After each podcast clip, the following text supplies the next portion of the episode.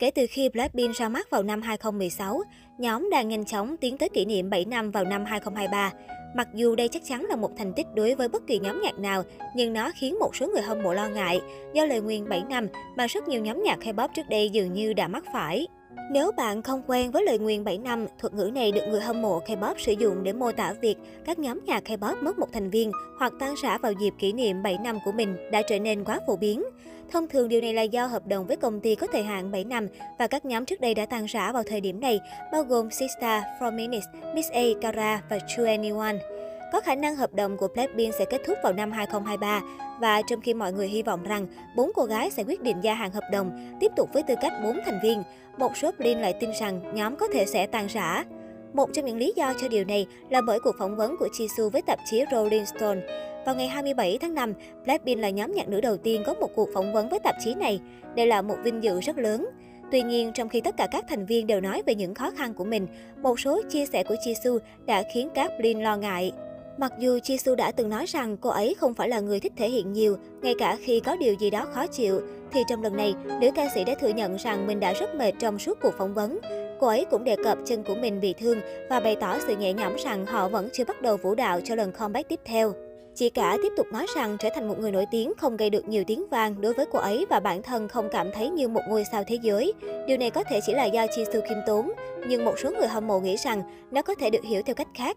Cô ấy cũng đã nói rằng đôi khi mình không thực sự làm vì đam mê, mà là vì tinh thần trách nhiệm và nghĩa vụ. Vì những lý do này và những lý do khác, Gablin lo lắng rằng ngay cả khi Blackpink không tan rã, Jisoo có thể sẽ không gia hạn hợp đồng. Một lý do khác khiến một số người hâm mộ lo lắng về sự tan rã là do nhóm không có sự trở lại cùng nhau hay solo. Họ là nhóm nhạc nữ duy nhất đã comeback hơn một năm 8 tháng mà không phải vì chấn thương hay bê bối như các nhóm khác.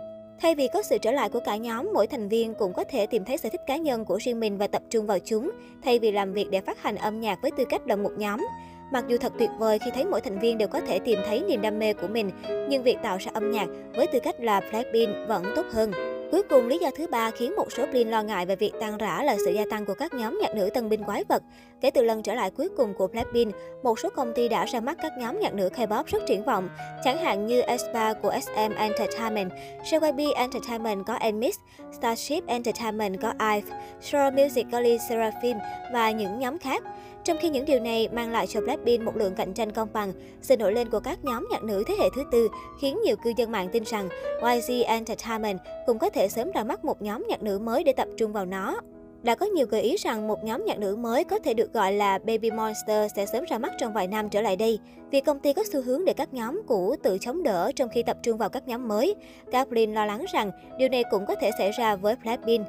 Tất nhiên, tất cả những điều này chỉ là suy đoán và lo ngại chứ không phải bằng chứng thực tế. Có thể hiểu tại sao một số người hâm mộ lại lo lắng về tương lai của Blackpink. Hy vọng rằng sự trở lại sắp tới của các cô gái sẽ có thể an ủi các Blin.